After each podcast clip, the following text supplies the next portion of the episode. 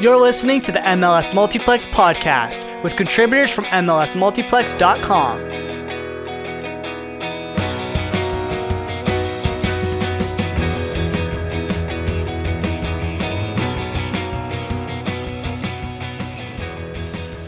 Hey everyone, welcome to another episode of the MLS Multiplex podcast. I am Drew here again as usual with Josh and Connor. Guys, how's the week been in quarantine? How's it going for you guys right now?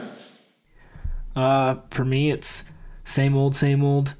I do still have the mustache, still going strong. In fact, some people might say it's looking even bigger than before. So far, some positive reviews, and other than that, nothing much. That's glad you can actually grow facial hair. I'm lacking in that department. Shaved again yesterday for the one time a week that I do it at this point. So week's going pretty well. Canada, it's snowing again because Canada. Just wish we could get over that hump, but it's dragging us down. So hopefully next week's a little nicer than it was this week. Yeah, it's like weirdly cold in Georgia right now. Like I went outside today, and maybe it's just because of the wind where I'm living, but it was pretty cold today, a lot colder than I thought a May afternoon in Georgia would be. But yeah, so it's a pretty normal week, the same old, like Josh said. But looks like we're getting to the light at the end of the tunnel, because this weekend we have live soccer again with the Bundesliga starting Saturday. First match, I think two matches kick off at 9:30. With Dortmund and Red Bull Leipzig. So Dortmund's playing Augsburg at 9:30, and Red Bull Leipzig is playing Freiburg at 9:30 as well. So we're still pretty new, and I don't think we've talked at all about our European soccer teams, guys. So with the Bundesliga starting Saturday, who do you guys support? Who are you guys pulling for this year? Connor, tell us what. Tell our listeners what we were just discussing. So before the show, I made a comment to the guys that they better not be Dortmund fans because of Christian Pulisic. Promptly, immediately after that, I admitted that I'm a FC Bayern fan because of Alphonso Davies. So I'm a massive hypocrite, and I will admit that very openly. I'm also doing this because a person who I audio produce another podcast for, Rachel Dory. You may have heard of her. She does the Staff and Graph podcast, which is hockey related. She's a hardcore Bayern fan. So I feel like in order to stay in her good books, I'd also have to say Bayern. But I just like Bayern. I'm not much of a European soccer guy, personally. Don't really pay that much attention. I'll watch it just to enjoy the soccer, but I don't follow it as hardcore as some people do. Josh, you mentioned before we talked that you have an interesting story behind your team. Who is your team in the Bundesliga? So the main Bundesliga team that I've been following for a few years now is Schalke. I think the full name is FC Schalke 04, as they started in 1904. But the only reason that I am remotely interested in Weston McKinney. It's not because of Weston McKinney. Nope, it's not because of him. I actually didn't know he was on the team when I sort of started following them. In fact, he might not have even been on the team at that point. I can't remember. But no, I started somewhat following Schalke because my girlfriend at the time, now ex, her father actually was born near where the team is based. I don't know the... You know what? I think I remember the city, but I'm not even going to attempt to say it. I'll just butcher it. German is not a language I have in my wheelhouse. That being said, he was born in Germany and grew up a Schalke fan, been to plenty of games, grew up near there. So because my ex-girlfriend's dad was a Schalke fan, that's the team I started to follow. So I still follow Schalke, although last year was incredibly rough. They nearly were relegated. They're doing a little bit better this year, and they will be playing this weekend, so I'm looking forward to watching them again. Now, Drew, I know we were talking about no one's allowed to be a Dortmund fan because of Christian Pulisic. You found a way to circumvent that. I have. So I am a Dortmund fan. And the Christian Pulisic thing, that was really cool. But the thing that got me on Dortmund was Jurgen Klopp when he was still managing them, which we'll talk in a second about our Premier League teams. And I kind of go away from the Jurgen Klopp train in the EPL. But Jurgen Klopp is the coolest guy in the world. He's such a good manager. And Christian Pulisic, I mean, that does help. It's cool to have like somewhat of a connection, even though he's on the national team. Like I don't get to see him week in and week out.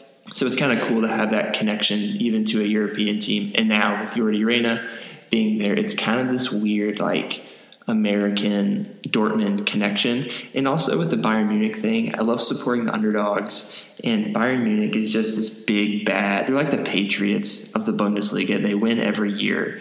And it's so frustrating. But I do enjoy seeing Davies succeed there. So between the Jurgen Klopp and the underdog mentality and the wall, like this stadium atmosphere just from seeing stuff on Twitter looks so cool. So that's why I picked Dortmund. One of my first ever soccer jerseys was, I think it was a Robert Lewandowski Dortmund jersey, which now he's a traitor and left us for Munich. But so that's a pretty cool piece of soccer memorabilia that I got. But so I am a Dortmund fan, not because of Christian Pulisic, even though don't mind him having Dortmund roots at one bit. But speaking, keeping with European soccer, the EPL just announced, I think today, that they are looking at a June 1st start date, and it was approved by the English government, so that's looking like a possibility. EPL, a little more popular than I think the Bundesliga is here in the U.S. Who are your guys' EPL teams for this year? So just real quick to circle back to your Jurgen Klopp point, Drew. You were talking about, you know, he seems like he's such a cool guy. I actually have a list that I keep of five celebrities, famous people that I would love to spend a day with. And Jurgen Klopp is on that list of top five. So he better be like number one. I mean, there's no like specific ranking from 1 to 5. It's just five people that I feel like I would love to just spend a day with. But yeah, Klopp's definitely up there. So EPL for me. I am a Tottenham Hotspur follower. I'm a Spurs fan, unfortunately. It's funny because after the fact, they're kind of like the Atlanta of the EPL. They're competitive. Now, not Atlanta United. I mean like Atlanta sports in general. They're like competitive every year, but they never win anything. So I decided to start following Spurs because of Darren Eels, the Atlanta United president. He came over from Tottenham. That was his previous employer. So that was the only team I could really think of at the time when I started really trying to watch European soccer. So as far as EPL goes, Spurs is my team, unfortunately, despite last year's awesome Champions League run. What about you, Connor? Do you have any EPL team that you somewhat follow? Well, personally, I am of Scottish heritage, so I haven't been a huge supporter of English soccer teams. Saying that, I also haven't followed the Scottish Premier League, so I'm, again, a massive hypocrite.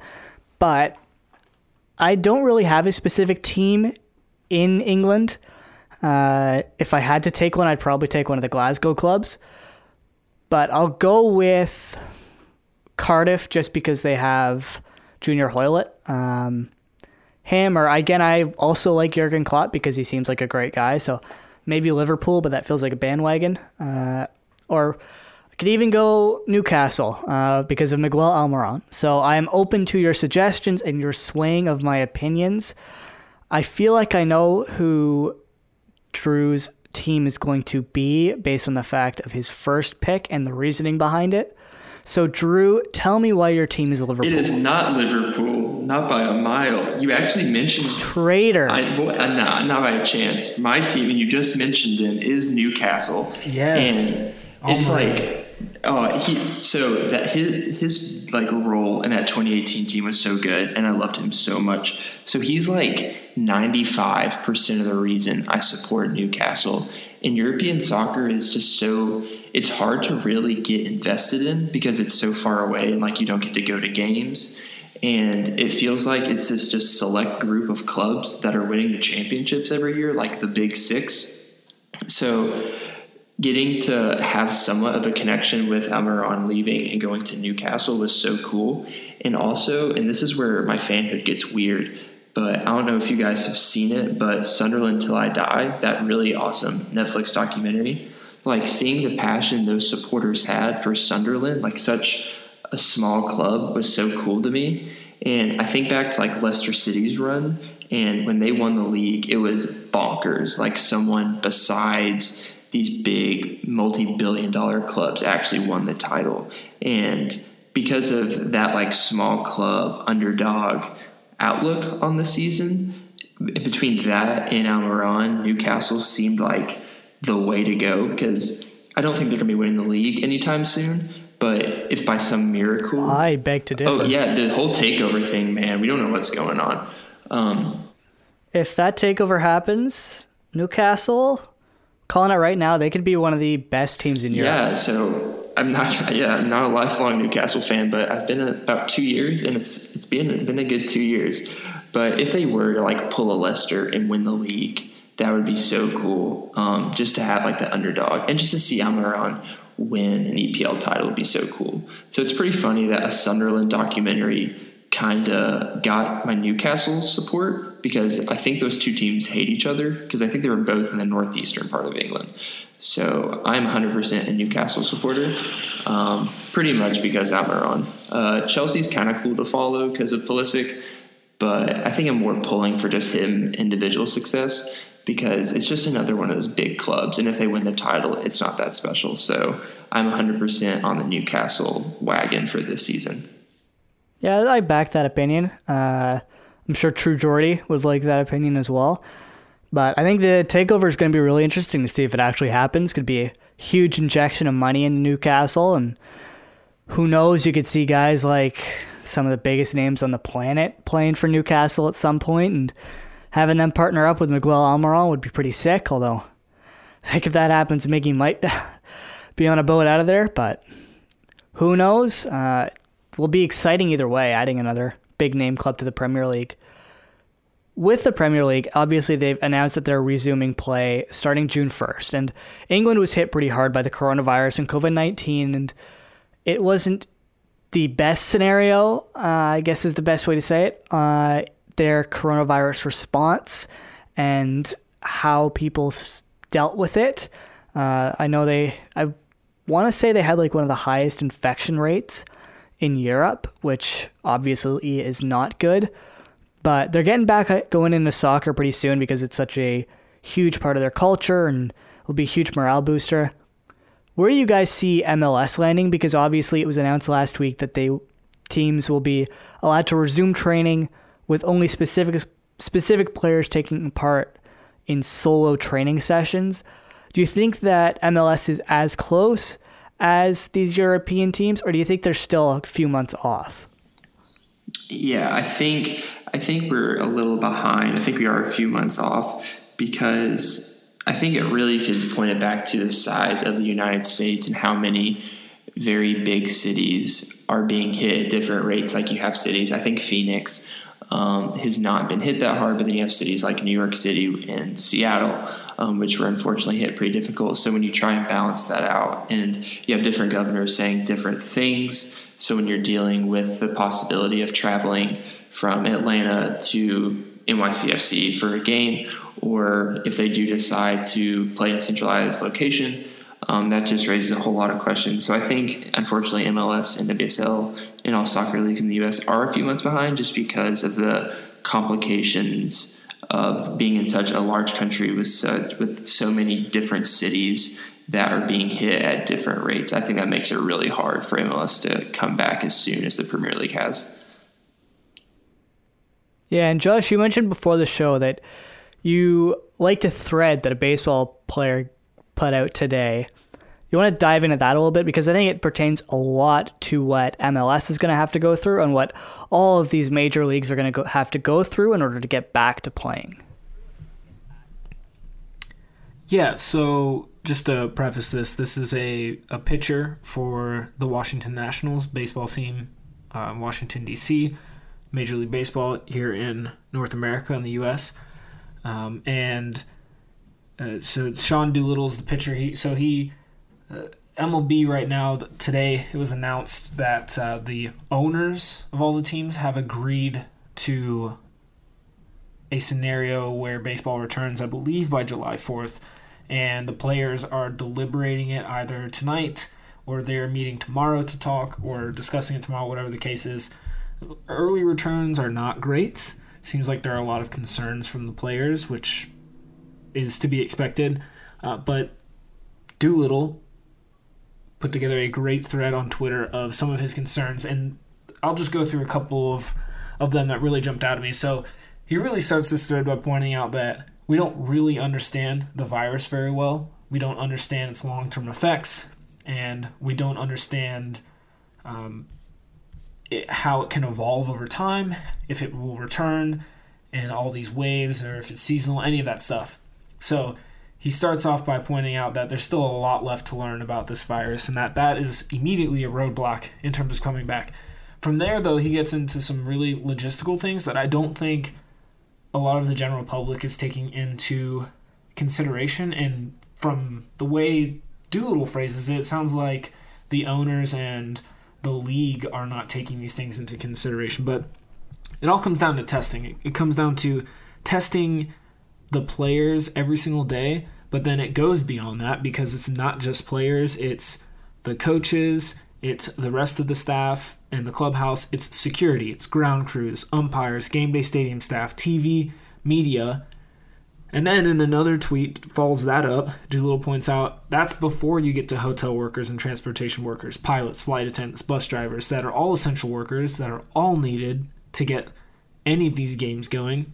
So I just found that really interesting because I think it points to what the larger issue is here, and there's a reason why Korean baseball is back. There's a reason why the K-League, Korean soccer, is back. There's a reason why Germany's Bundesliga is returning, and it's because these countries have gotten the virus relatively under control. They have consistent and efficient testing going on in those countries in a way that they can. They obviously can't stop the virus because it's a virus. You can't just immediately eradicate it without a vaccine, which is some ways off. But they are being much more preventative than it seems like the United States is being. So while it's great that MLS players are doing individual training and NWSL players are coming back and USL is also on its way back, I think Drew is absolutely right when he says we are still months away from getting North American soccer back, and it's a pretty sucky situation to be in. Obviously, we've talked about that a lot, and it's no fun to hear that. But I think if we're being extremely realistic, to me personally, I see two main outcomes. Two main outcomes with a third possible. The first outcome is the league comes back too fast. Soccer comes back too fast in this country, and too many players and staff and coaches get hit by the virus, and then all the leagues have to shut down again. So I think that's the first main outcome. The second outcome is that you just cancel this year. Just throw it in the trash, wait until next year, something that we've discussed at length in a previous podcast. And then the final and I think least likely option is things return and a full season is played, because I think at this point time is of the essence, and time is against all of these leagues and soccer from coming back. So I just found the thread to be really illuminating, especially from a player's perspective and someone who is very concerned about not only his safety but his family's safety and just the logistical headaches involved with trying to get a league up and running again in the current world climate. So again, I think Drew's right. It could be months before MLS comes back. And again, I think it's great that these individuals are going out and training. It's been really fun to see all these action shots of players doing drills on their own and seeing them smiling and being back on the pitch. It's great. It's great to see all that. But at the same time, I don't want fans to be lulled into a false sense of security. And I especially don't want MLS, of all things, rushing back and getting screwed over again and just having to shut down again. So, yeah, I think we're months away from this. It's tough to say whether or not professional sports, which technically aren't a necessity, but they sure do boost people's morale. I struggle to see if they'll actually bring it back with how many people are at risk. Although it is a massive financial boost to a lot of different people, a lot of different companies, a lot of different organizations. Like the channels in Canada, Sportsnet and TSN, and I assume in the US as well, ESPN and Fox Sports and all those other sports-heavy channels are struggling right now without live sports, and they need that back in order to be able to drive revenue. So there is that economic factor of, look, these guys are technically healthy. They're in the prime of their lives. They're not really at risk of getting that sick or dying. Do we risk it? And that's the big question here. I personally don't think they should, but I'm also of the opinion that I don't think people should go back to school in September. I don't think as a university student I should be going to lectures, because I think 600 people or 300 people or however many are in your lecture in a lecture hall is a bad idea. But you do have to get things back to normal, and it's a matter of figuring out that timing. But with a more optimistic and happy and positive outlook, we aren't without soccer technically. EML or MLS is currently hosting, as we've talked about for the past, I guess, 4 weeks, are hosting a EMLS or FIFA tournament with both the pro FIFA player for clubs and an actual professional, your Marky Delgados, Eric Godoy, Chicharito, those kind of guys. And over the weekend, our teams, and by our teams, I mean Atlanta and Toronto, faced off. Now, this is where it gets a little hard for me, because I already know what's about to come. Toronto faced off against Vancouver in the first round, and Atlanta had... Who did Atlanta have again? Orlando. So they had Nani in the first round. Yeah, some small team in Florida. Small team. Yes, that heated rivalry between you two. But yeah, Atlanta had Orlando, Toronto had Vancouver.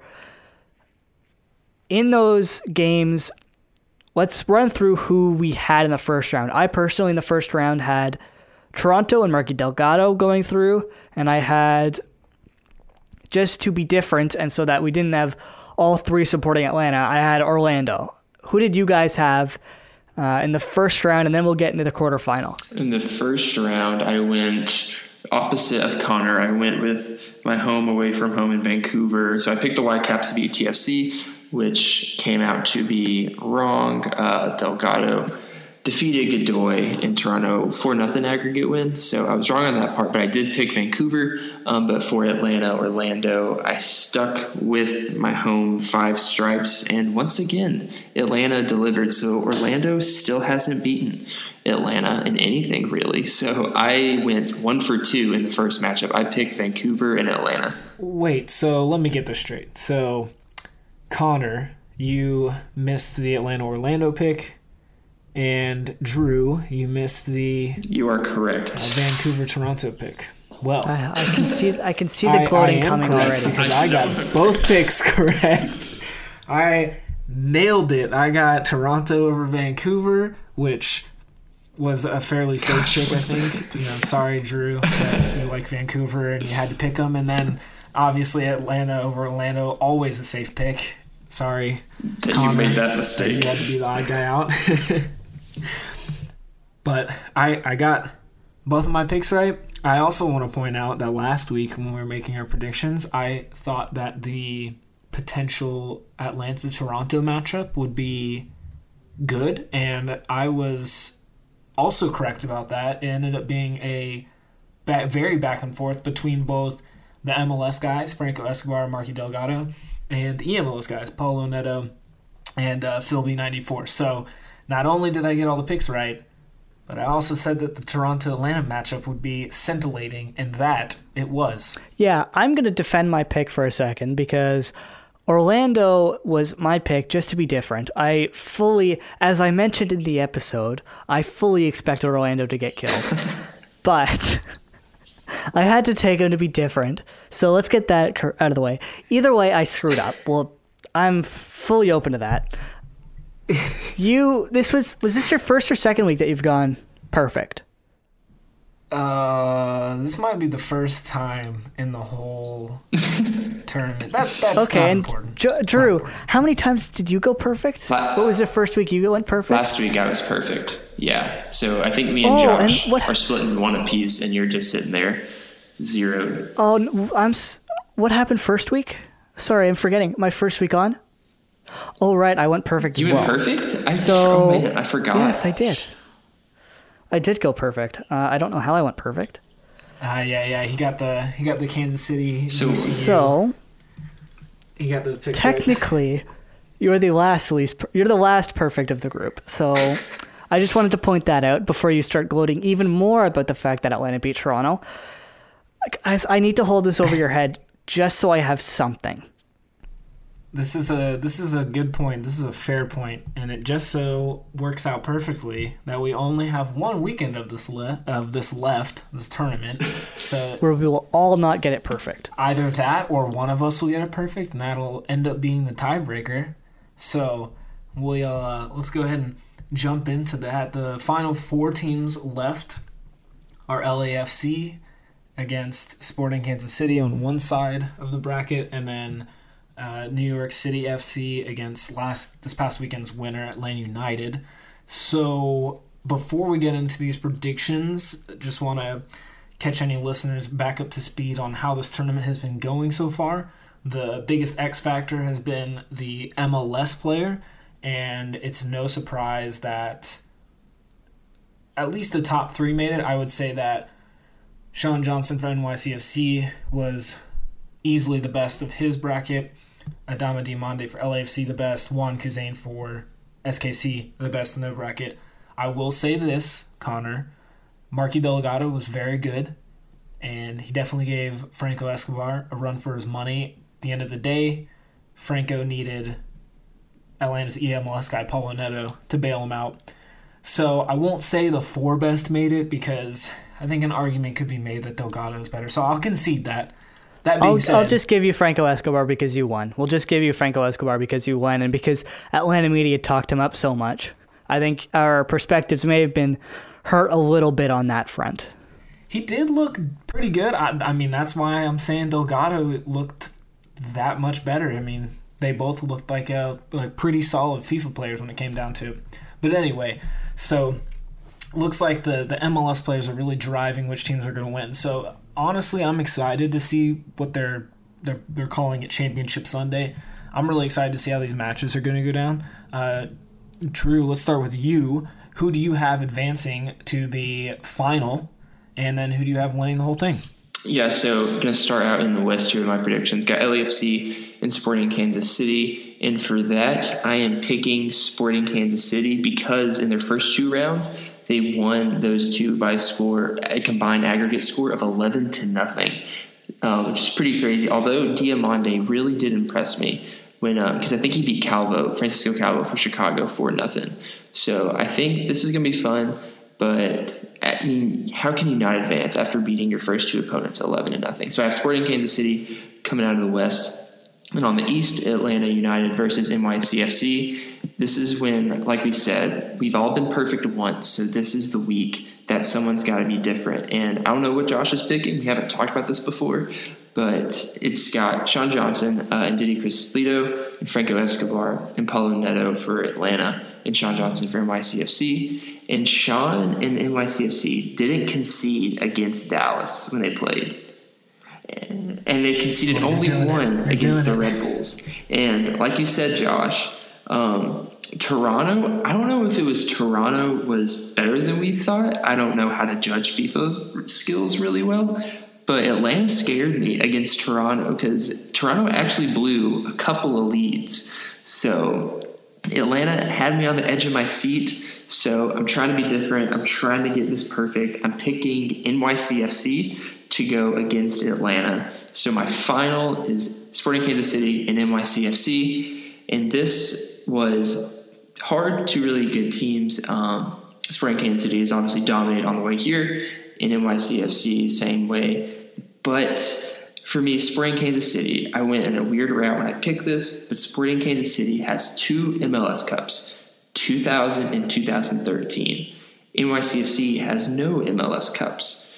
Before you win, before you are kings of EMLS, you have to be kings of MLS. So for that reason, I'm picking Sporting Kansas City, EMLS champions 2020. Sporting Kansas City wins it in my book. I have a feeling Sporting Kansas City is probably going to be a very common pick of the three of us. I guess I'll go mine because I want to get this out before Josh has a chance to make his picks. I am also going to take SKC first round because Juan Cuzán sounds like he's just nuts, and the fact that they just destroyed both of their opponents in the first two games. In the other bracket, I think this is a bit more of an even bracket. I'm going to go with Atlanta United because you guys talked up Franco Escobar a lot, and you mentioned that Paulo Neto is very good on the world stage. So I'm going to back those guys to beat NYCFC. In the final, I'm also going to go SKC because I think it's their tournament to lose at this point with Juan Cuzán playing as well as he is, and the fact that they've just dismantled everybody they've played so far, which puts Josh in a really hard spot. So I want to see what he has to say and whether or not he follows the trend of taking SKC or if he makes a bit of a different choice in LA.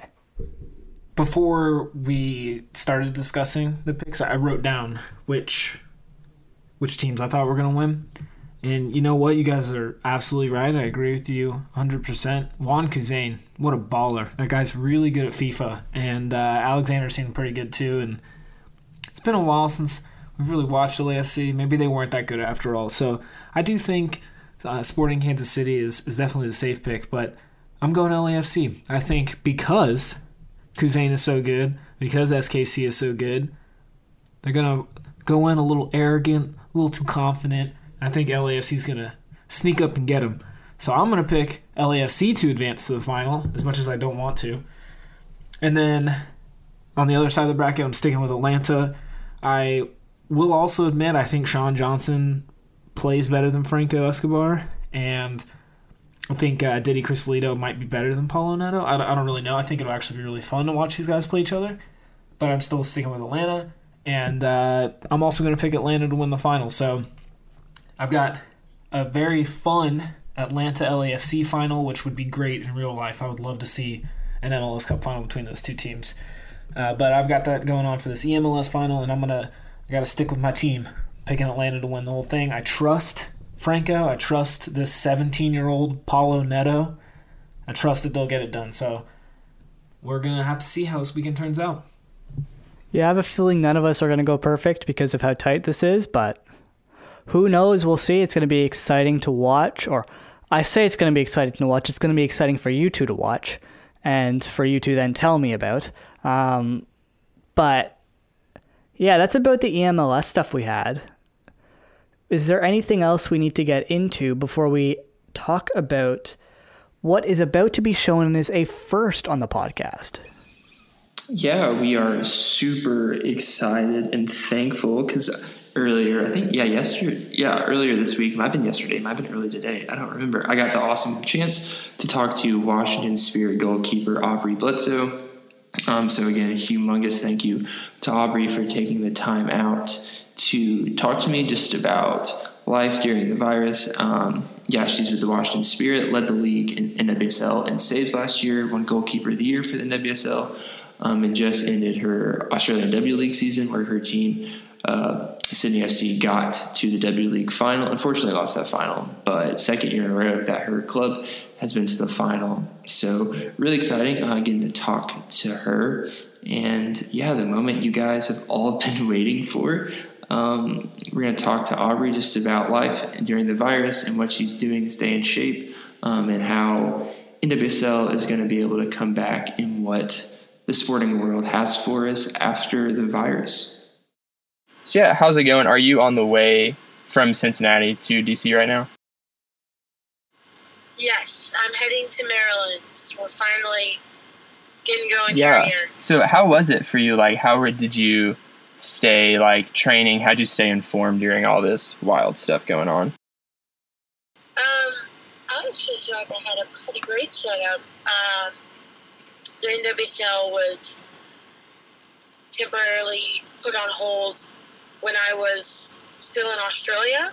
So I finished up. My team was in the championship there. I flew back and was always planning on going to Cincinnati just for a couple days before meeting up with my team then. So when everything got shut down, I was just kind of put on hold as to when I would be meeting up with the rest of the squad. And, you know, one week turned to two, and then just kind of like, well, stay put. You know, it really wasn't safe to travel, and I was better off being with my family. And my younger brother is a goalkeeper, so he was home because his team was, his league was actually canceled. So we were training together in the backyard, and they had a basement gym set up. So it was good. I got some great family time and some good training in. Yeah, what league does your brother play in? NISA League. So he's been around the USL, and then I've never even heard of this league. I don't know if it's like NISA or however you pronounce it. But he's playing for this team, Stumptown, which is in Charlotte. And it's a separate, independent co-league outside of the USL. But they just have a short spring season. And so that was just completely canceled when the whole coronavirus outbreak happened. So like you mentioned with Australia, I mean, your game was like one of like the last live sporting events we got to watch before like the cancellations really hit. So how was it like preparing for a championship while all this was going on? Was that hard for you at all? Yeah, it was strange because teams, I would wake up every morning with there being a 14-hour time difference. My 9 a.m. was 5 p.m. in the States. So I would wake up to a flood of notifications and texts asking how I was, if I'd be able to come back, and, you know, new updates about the European travel ban, and March Madness is canceled. And it was just, that was strange because in Australia things seemed relatively normal.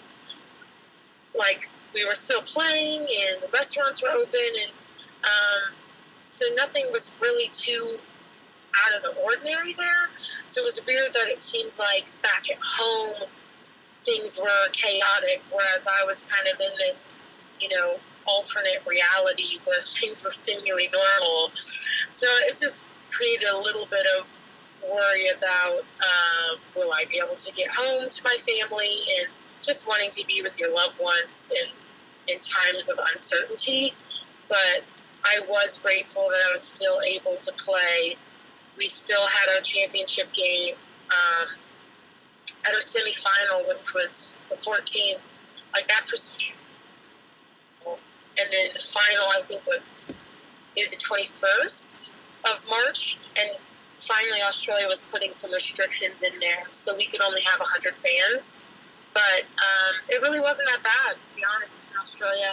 I think when I was coming back to the States, there were less than 1,000 cases. So I had no idea what COVID-19 would eventually become from life in Australia. Yeah. So like yourself, there were, I don't know exactly how many, but there were like a good number of players in that final. I think Ellie Carpenter was for Melbourne. So there were players like the same spot as you that were like getting ready for NWSL season, but also doing this. So did you guys talk at all about this interesting situation you guys were all in together? Honestly, no. I know there was some people on the same flight back to the States. So our game was Saturday, and then Sunday, Veronica Latsko, Haley Hansen, Sophia Huerta, and Lindsay Agnew were all on the same flight. And I was on a later one because theirs was actually full. So that was funny to you know, fly back with the opponent the next morning after losing to them in the championship. But there wasn't too much camaraderie amongst the teams just because at that point, like, we weren't even, you know, doing high fives or, I mean, handshakes, you know, before the game. It was just like a nod. So we were just trying to maintain appropriate distance measures and be responsible. Or I would have, definitely chatted more with Chef Catley. I'm good friends with her. And, but also after losing, we were just, no one really went to hang around and talk to the other team. So not too much just catching up or anything. Yeah. So while all this was going on, the NWSL had a new commissioner, Lisa Baird, who she's kind of got put in like the worst possible situation for a new commissioner. But how did the NWSL and the Spirit do at keeping you guys in the loop with all this? Honestly, really great.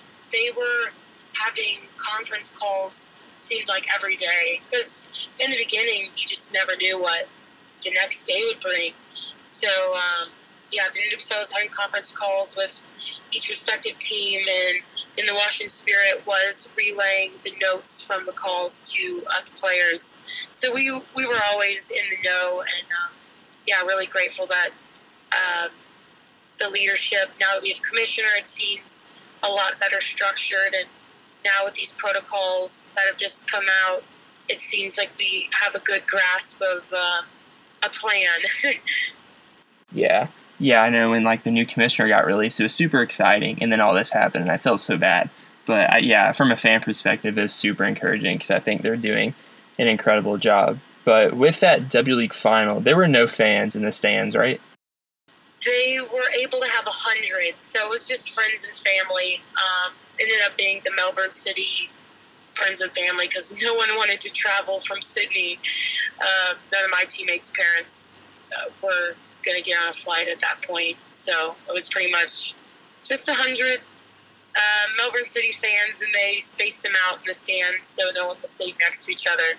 But it was a massive stadium, so it was very eerily empty. Yeah, how was that playing in a pretty close to empty stadium for you?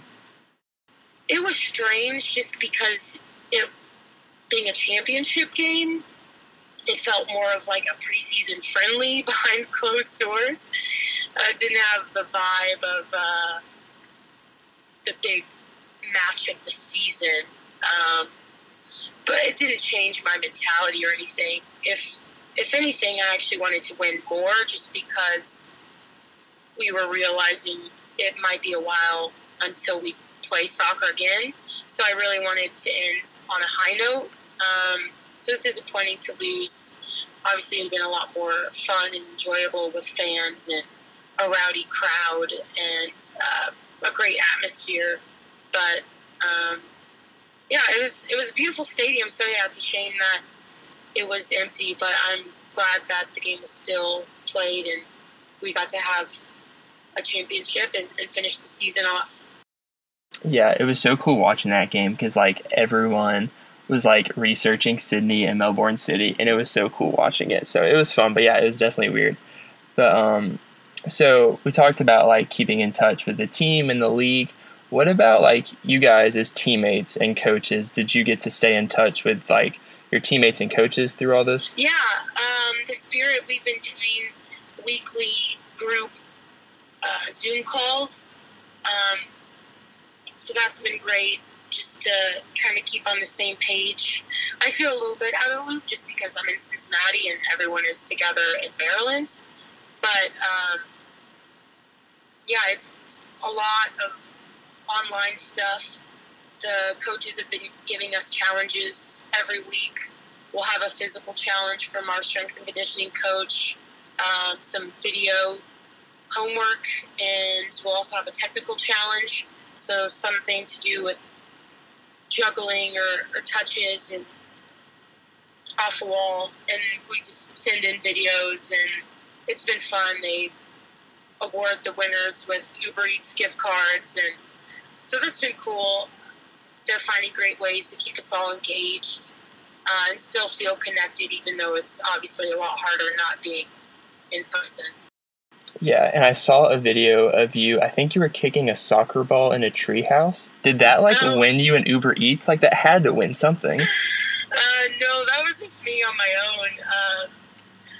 My mom just wanted a treehouse in the backyard, so figured there's no better time than now. So me and a friend of mine actually built that in about a week, and I was just, getting some touches in the backyard, and I was like, let's play a little game. I was playing soccer bocce with my dad, and so it's like, hey, I'm just gonna kick it in the treehouse, and it was kind of fun, and I made it. So I was like, let's video this. But no, that was not a challenge. I'm trying to think of some of we had to do this one where we had to balance a roll of toilet paper on our foot and do kind of a spin on the ground as some toilet paper challenge. They're just random videos that we found that have gone viral and stuff. We just did the fruit roll up challenge. You've seen that one where you just eat a fruit roll up as quick as you can without your hands.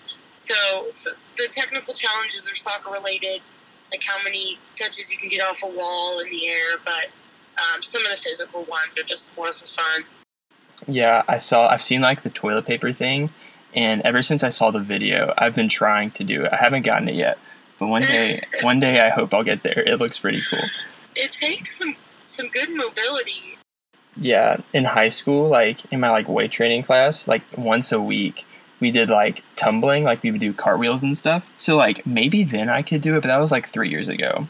But one day I'm gonna get this toilet paper challenge done. Yeah, that's great. I mean, body control is huge too. If you follow Paige Nielsen, one of our challenges was a book challenge where you have to balance a book on your head, and she crushed it. So you can check out her Instagram posts. I couldn't do this one, but yeah, if that can be your next one. Try to do this book balancing challenge. It's quite hard. Yeah. Yeah, I need to do that. Speaking of, are you a big reader at all? Have you been reading anything during the break? Yeah, I do like to read. I've been cranking off, a bunch of books. I just finished this book, Just Mercy, which they also recently made into a movie with Jamie Foxx and Michael B. Jordan. That one's pretty good. I got a bunch more to read. I'm about to start Andre Agassi's memoir, Open. That's been recommended to me by a lot of people. And just reading a lot of sports psychology books, just because now is a great time to work on the mental side of things. So, I've been definitely doing a lot of reading. Yeah, when you mentioned the book thing, the only book I've been reading is Lord of the Rings, because I've seen all the movies, and they're incredible, but I never read the books. So that's a pretty thick book, so that might hurt my head, but that's cool. Yeah, those are classics. Yeah, they're so good. I'm loving it. But yeah, about the sports psychology, the mental side of the game, how do you think this break, have you seen yourself grow in that side through all this? Yeah. To be honest, I kind of felt myself needing a break towards the end of the Australian season, just because it's been about 3 years now that I've almost had a game every weekend. Obviously, I had no idea what was coming for me, but it's just been really sweet to be home with my family. We're all very close. I consider myself very blessed to have a very loving, supporting family. So that's been great, just to kind of recharge and refresh me and give me some more, fuel as I get back into training now. Because the daily grind, it really takes a lot out of you, and in your pursuit to be the best you can be, to do that day in and day out, it's hard to maintain that level of performance and that level of high expectation for yourself and that others have of you over time. It wears on you. So I'm definitely feeling recharged and excited to get back at it. and be in a team environment again. Yeah, so like you mentioned, with the Australian season in WSL, needing that break, was there like a certain point for you where you were done with the break and you wanted to get back to the NWSL? Was there like a specific moment that you were ready to get back at it? Not necessarily. I would just say I miss competing. Like right now, there's, outside of the board games with my family, there's a whole, you know, part of my personality that just seems untapped right now. So I'm excited to get back to that. But it's not like I wouldn't say that I've been sitting around home like miserable and like dying to get back to the NWSL, but I'm just, this whole time I felt like I haven't truly been able to be myself and to do what I'm created to do and what I love to do. So it's more, I'm excited to get back to that. But there wasn't really a time where I was like, okay, I'm over this. Like, let's get back to work. It's just always been, not completely myself. So I'm excited to be able to fully express myself through training and competition and hopefully then the games. Yeah, awesome. So since the last time we talked, you got to do women's national team, the U.S. women's national team cap with Costa Rica and Sweden. So how was that experience for you? How was all of that for you? It was great. It was kind of like a tease in a sense, just like a taste of, you know, my ultimate goal. We did talk a lot about that last time we were on the phone. And so, yeah, it was something I've dreamed of my entire life, and I hope that I get another opportunity to be in that environment. It was very challenging. The level of play was the best I've experienced just because it's a collection of the best players in the world. So I really enjoyed being challenged every day and having to play my best. So I really hope that I can have another opportunity to play in that environment again. So we'll see just what happens with the Olympics being pushed back a year. And hopefully our league will get going. My goal is to have another great season, and hopefully that will award me another look with the national team. But, who knows what the future holds for professional sports and for the women's national team. Yeah, so like you mentioned, playing with the U.S. Women's National Team, incredible honor with the best players in the world. After that camp, do you see yourself as, like, improved as a player after experiencing that? Yeah, for sure. Just because when you train with the best, you become the best.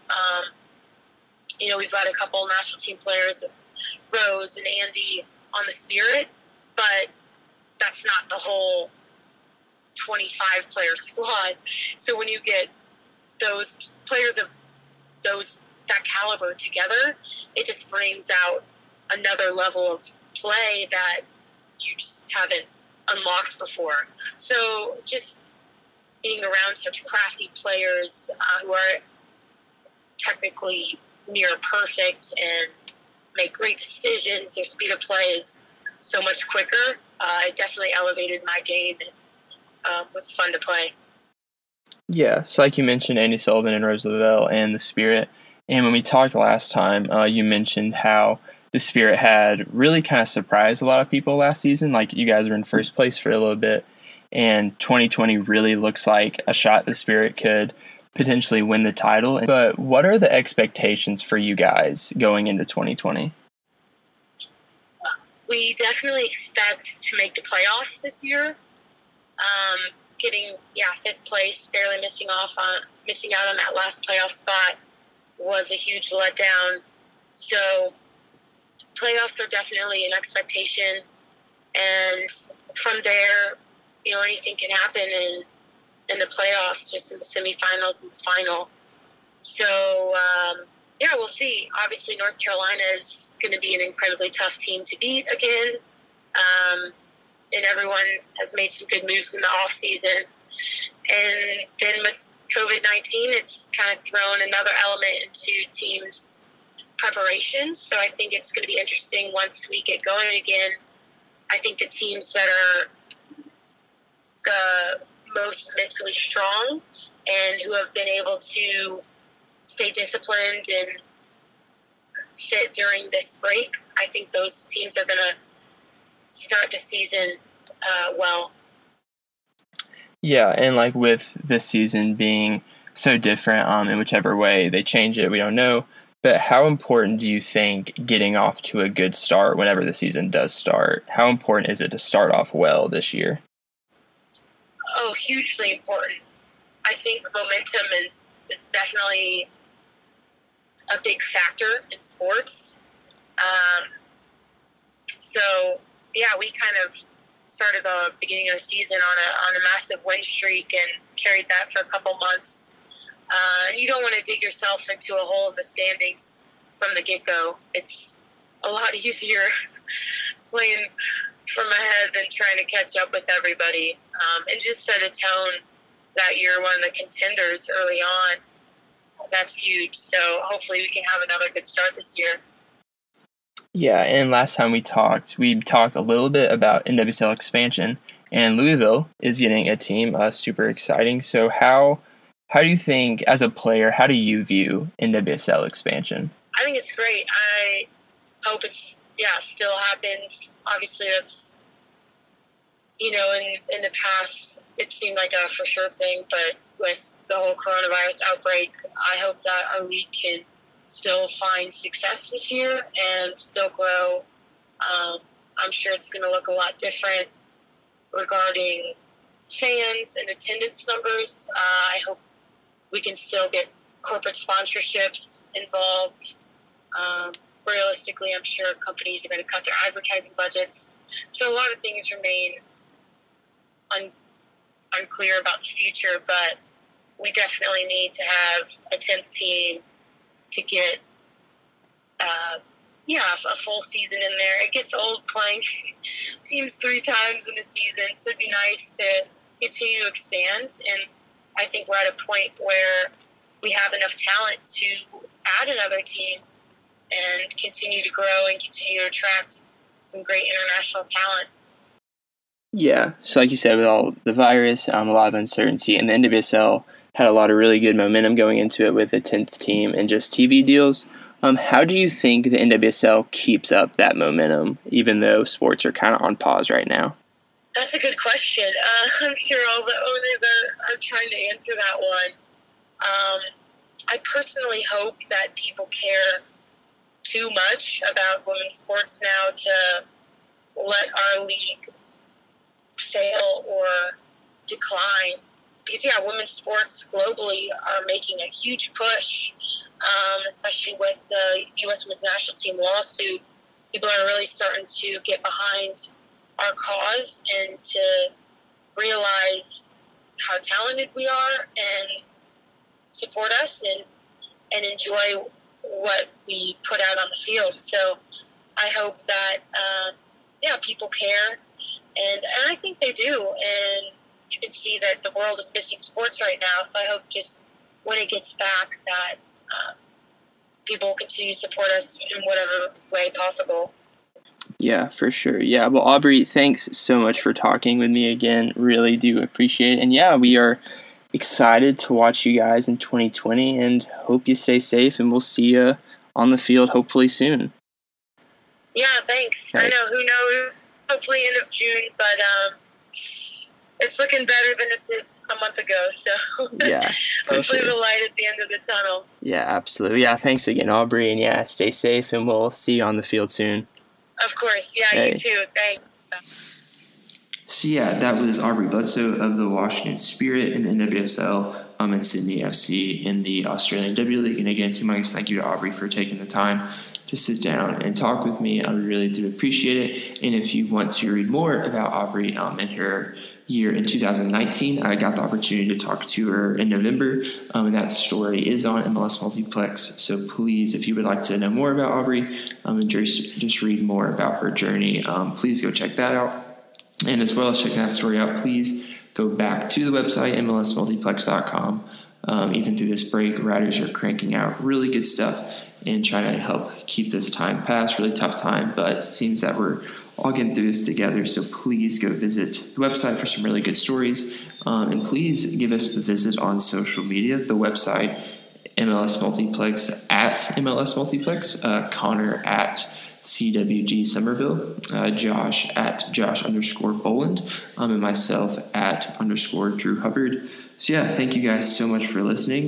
Next week, we have EMLS Championship Sunday. So we'll be talking all about EMLS and this tournament as a whole, and maybe one of us was perfect. So be sure to keep listening for EMLS stuff. And yeah, thanks again, and we will see you guys next week.